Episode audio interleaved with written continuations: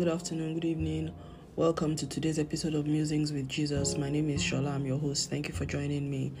I hope you're well. I hope all is good with you in your world. I hope everything's great with you. Um so today I'm going to be musing about um and first of all let me apologize. I didn't um, record yesterday. I was feeling a little bit under the weather. Although I could have recorded much later in the evening, I think I felt better, but I just decided to just leave it off and let it go. So anyway, so here we are, um, and thank you for joining me. So um, today I, you know, I'm still on this my ongoing journey of learning what it is like to really walk with God and you know just to to to really hold on to Him. And like I said before, I think right now honestly, Jesus is my therapist. Let's just put it this way. Before, I think Christianity was something that I did because I felt like I loved God, but I still had my life. Do you understand? As in, I had my life and I liked my life, and God was. I like the fact that Jesus was had saved me. He was a part of my life, but I felt, you know, there was still a part of me that I kept sort of like away from God and and this i'm just saying this in reflection. If you ask me then i would i would say no. But i i realized that i liked my life as it was even though i knew that god was the one that made my life really good but i liked it. And i didn't there were certain things i didn't want god to disturb then i would sort of like you know only talk to him about the things that i felt i wanted him to change. But by and large i sort of like liked my life. But honestly i can dis- divide my life into maybe two or three parts now. And i am in a phase where I can clearly say that a certain phase of my life ended in the year 2019 and a new phase started in 2020. I started having a wilderness experience. I went through stuff that really, really affected me, honestly, really, really affected me spiritually, physically, emotionally. It was a desert experience, it was a wilderness experience. I realized that now that it was a time of pain and suffering that God used, or let me not say, yes, the time of pain and suffering that God worked even though he wasn't the originator of it, but he made it.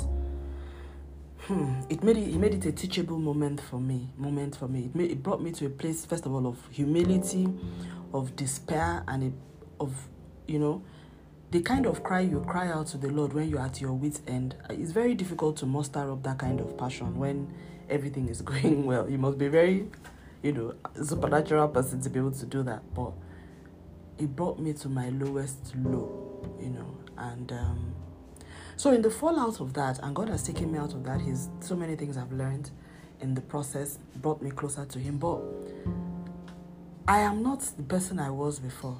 Do you understand? It has the experience has changed me completely.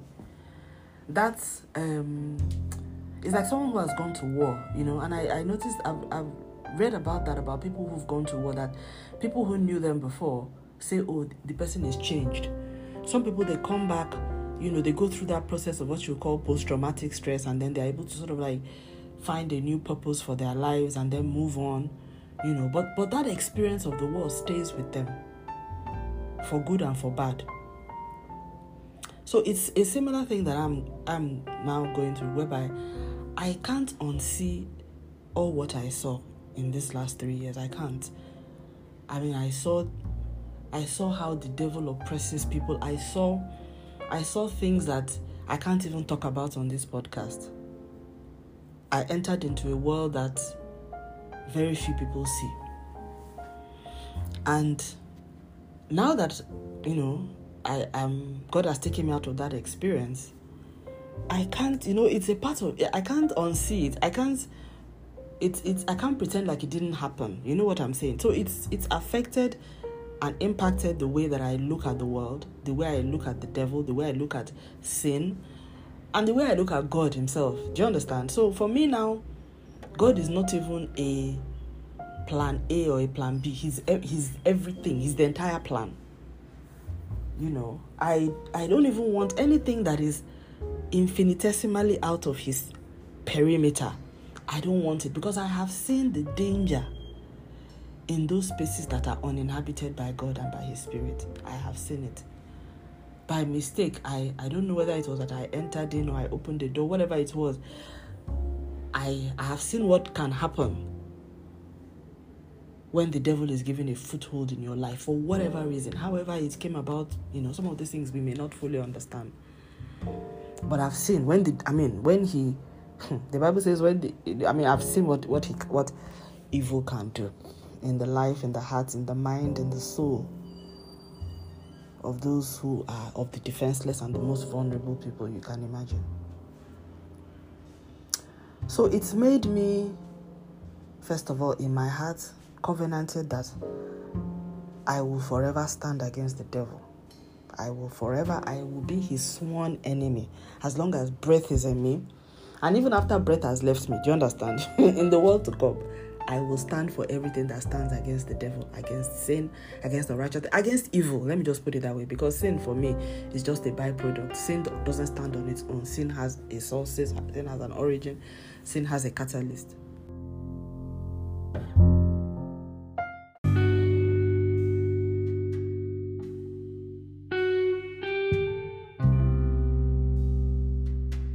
I've made up my mind that I will I will stand for everything that God stands for. I will, I will, I will gum myself to Him. I will cleave to Him because He's a good God, and I want, you know, He where He is. I mean, I saw Him do such a great and mighty act of deliverance in my life last year. I witnessed it. I witnessed a supernatural miracle where God came in and removed an affliction and an oppression upon the life of someone very close and dear to me, and removed it in a way that only God could have done it. I saw him do it. He didn't have to do it, but he did it. I am so grateful to him for that. And the whole process of how he did it, what happened, and since then, it's made me just love him with a fierce love. It's made me love him it's made me love the Bible even more because it's the Bible that explains to me, that gives me the backstory of how we got here, where evil came from, and how we can defeat evil, how we can overcome evil in Christ, and how the Word of God is higher and more powerful and is stronger than everything that we may face. It the Bible helps me to build faith in God. It helps me to understand God. It helps me to overcome the devil. It helps me to be able to see the devil, you know, recognize him when he shows up because the devil doesn't show up and announce himself like, "Oh, I am the devil." It's the things that he does, the things that he says. The, the, the, the, the things that he causes in people's life is his fingerprints that will make you know that oh the devil is here or the devil has been here. But he doesn't announce himself. But when you read the Bible, you spend time with God, and the Holy Spirit is in you, you will begin to be able to recognize evil, even when you see it in other people, because you you you will recognize that spirit that is anti everything that is the God that you have been relating with. The same way when you meet people who are also working with God like you, you recognize in them that same spirit that you have been interacting with. It's just like when you meet. I mean, I remember once I met a lady who was a sister unknown to me. She'd been in my professional group and she's a sister to a colleague of mine. I had a meeting with her. I'd been talking, chatting with her online, so I hadn't spoken with her, but I had a meeting with her one day. And she, she spoke, and you know, I saw her face online. And afterwards, I was like, you know what? You remind me of X, Y, and Z. She was like, what? That's my sister. I couldn't believe it. You know, so, but what that tells you is that you know, the, the, the filial familiarity of having grown up in the same house, even though physically there is some similarity, but not enough for me to have picked up on it. In fact, it wasn't even the physical resemblance, it was the voice, it was the mannerisms, it was the, the way of speaking, the worldview, everything that came out in those few minutes that she spoke. It just, phew, my mind just went straight. And that's how exactly it is. So, I am I have come to realize I am on this journey now and it's a very exciting journey for me because it's a, a journey of rediscovering God, rediscovering Jesus, rediscovering the blood, rediscovering everything that he stands for and aligning myself with it, with him and what he stands for. And I'm enjoying it because I'm finding that there's a path of peace. And I'm now asking myself, why was I struggling against God for so long, so many years of my life? Because literally, what God does is He tells you what His agenda is. You know, it's almost like you, you know, He lays His cards on the table. This is who I am. This is what I stand for. This is what follow me. And even when He tells you to do to do things, He gives you the ability to do it. He doesn't even want you to do it with your own power. So I think the problem is for a very long time I've trying I've been trying to do too much and not doing enough in terms of allowing God to change it. Because really, what I'm realizing now is that if I am not if God doesn't change me,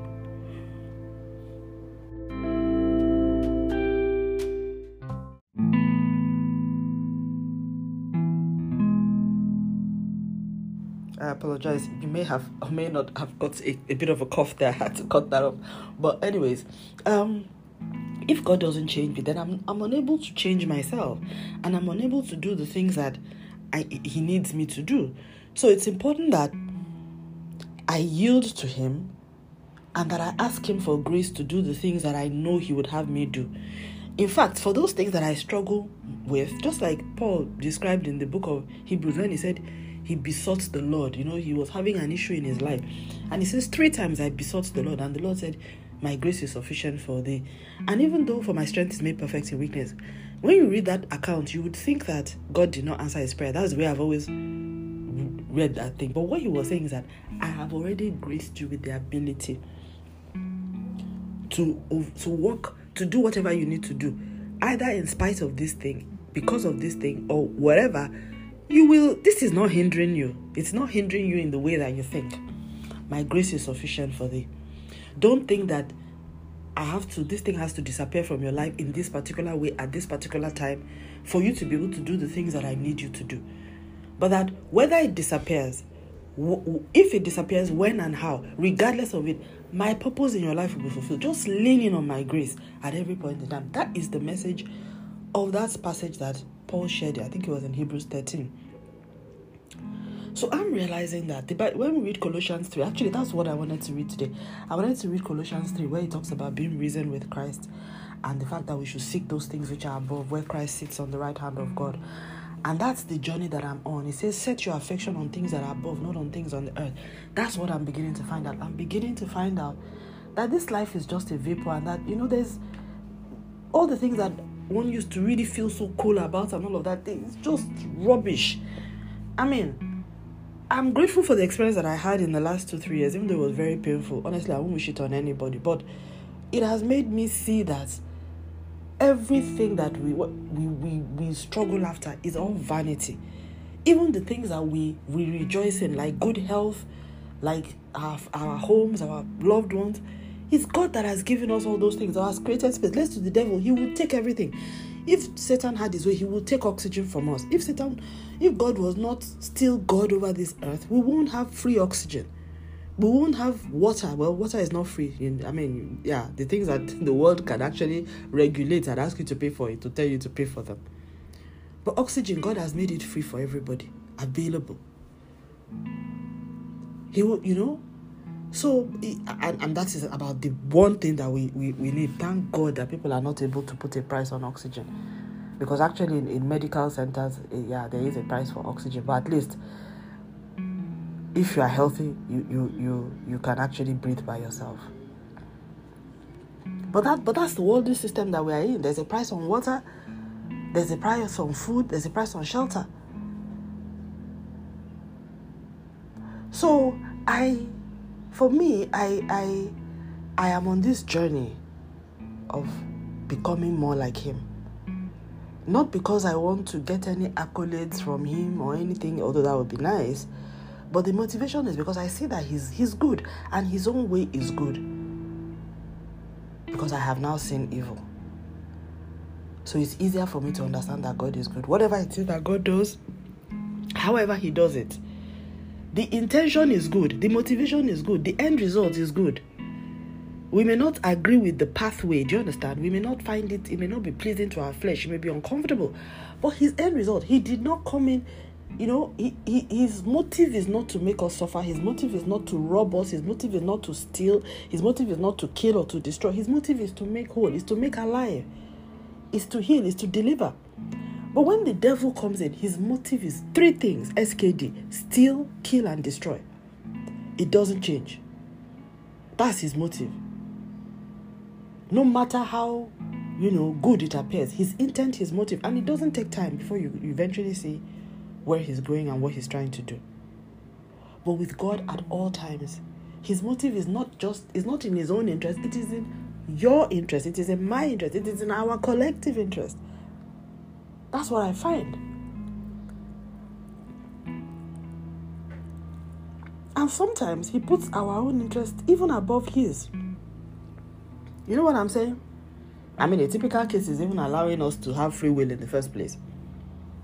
Was it really in his interest? For, what, for, for, for instance, I wonder why he even gave the angels free will, because that's what led the devil to be able to begin to think he will be like the Most High, which is what he said in Isaiah, which is reported in Isaiah 14.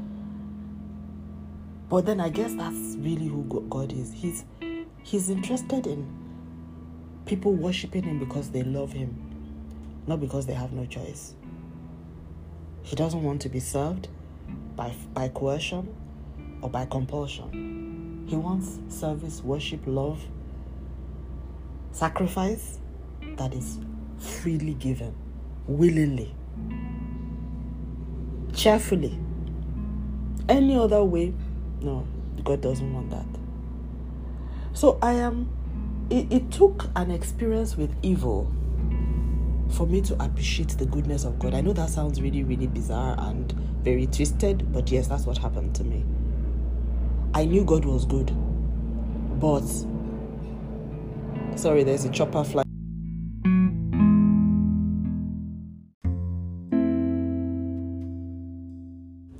I knew God was good, but by the time I had the whole experience with this entire thing that happened in my life in the last two, three years, I realized how good He was because of how He held me through it, how He navigated my footsteps and brought us out of it. The things that He said to those of us who were directly involved and those who were indirectly involved, how He intervened, how His mercy came and just took control. I am in awe I wish there was a place I could go to and just go and just hug him and say thank you. I'm so grateful to him because he honestly didn't have to do it, but he did it anyway. I pray that God will enable me to the opportunity to be able to share the testimony of Jesus with people because I think we have missed it. We've lost it. All this Christianity, self help. The gospel of Jesus is a wonderful gospel to share with anybody. But I, I, now realize that the strength of it is in having a personal testimony that will make sense to other people. And it cannot be a testimony about I got a job, I got a house. Well, maybe I guess God can use that, but I think it has to be a testimony that really shows the goodness of God in the land of the living, his ability to do what nobody else can do. That's the kind of testimony he gave me in February 2022 last year. For that reason, this life, for the rest of my life on this earth, I will publicize his name. I will speak of his mercy and his glory. I am glad that he gave me the opportunity to see his goodness in the land of the living, not after I have left this earth. Nobody can come to me now and convince me that there is no God. Nobody can come to me and convince me that Jesus is not the Lord of all lords that in the name of Jesus there is no power, that there is no might. Nobody can convince me. Nobody can convince me that there is no Holy Spirit. That the Spirit of God is not here present on earth and that I cannot receive Him by the power of the Holy Ghost. I mean, in the name of Jesus, I have seen the power of the Holy Ghost, not just in my life, but in the life of one dear and close to me. I have seen what happens when the Holy Spirit speaks forth a word, when the word of God goes forth with power. And I have seen that that word does not return unto God empty. It goes forth to accomplish, and it has the power to drive out darkness. It has the ability to do what medical science cannot do. It goes beyond science. And to do things that are really modern day miracles. I am grateful to God for giving me the opportunity to have gone through this and it um, uh, is amazing because this was normal for the early church because they were walking in the power of God, in the word and in the power of God. But we have reduced Christianity to materialism. So, what's a testimony of a job and a house and a car? Human beings can give those things. So, and every relig- other religions too can deliver those. People can go to those religious fathers and they get those things. But what about the things that the things that nobody else can do? Like save salvation, like deliverance from the powers of darkness, like transformation of a life, of a soul, turning someone away from from from from, from evil to good, changing and transforming a life in a way that nobody else, nothing else could have. Delivering from strongholds, strongholds of darkness, mental, hmm, I don't even know what to call it, mental shackles that have held a mind and held a life instantaneously. Only God can do that. Because Satan cannot cast out Satan. So it is only the God that is higher than the evil that can overcome that evil, that can destroy, cast out that evil, and deliver a soul from that evil. I will serve him all the days of my life. Colossians 3 talks about all what we need to do as those who are risen with Christ. It says we should not set our affection on things on the earth. We should look at things that are above and that we should put our bodies under and learn how to live a life that is given unto God, putting away, struggling to, I mean, striving to to put on the new man which is renewed in knowledge after the image of him that created him. That that's exactly the journey that I am on. And it's a process of renewal, familiarity, and intimacy with the Most High God. I am risen with Christ. Yet not I live, but Christ lives big on the inside above inside of me. Therefore, I will seek those things which are above. That is the Word of God, the power of God, the presence of God, the Spirit of God, the blood of Jesus. I will seek those things that are in Christ, where Christ sits on the right hand of God. Thank you very much for listening. God bless you. Stay lifted and have a wonderful day. In the name of our Lord and Savior Jesus Christ. Amen.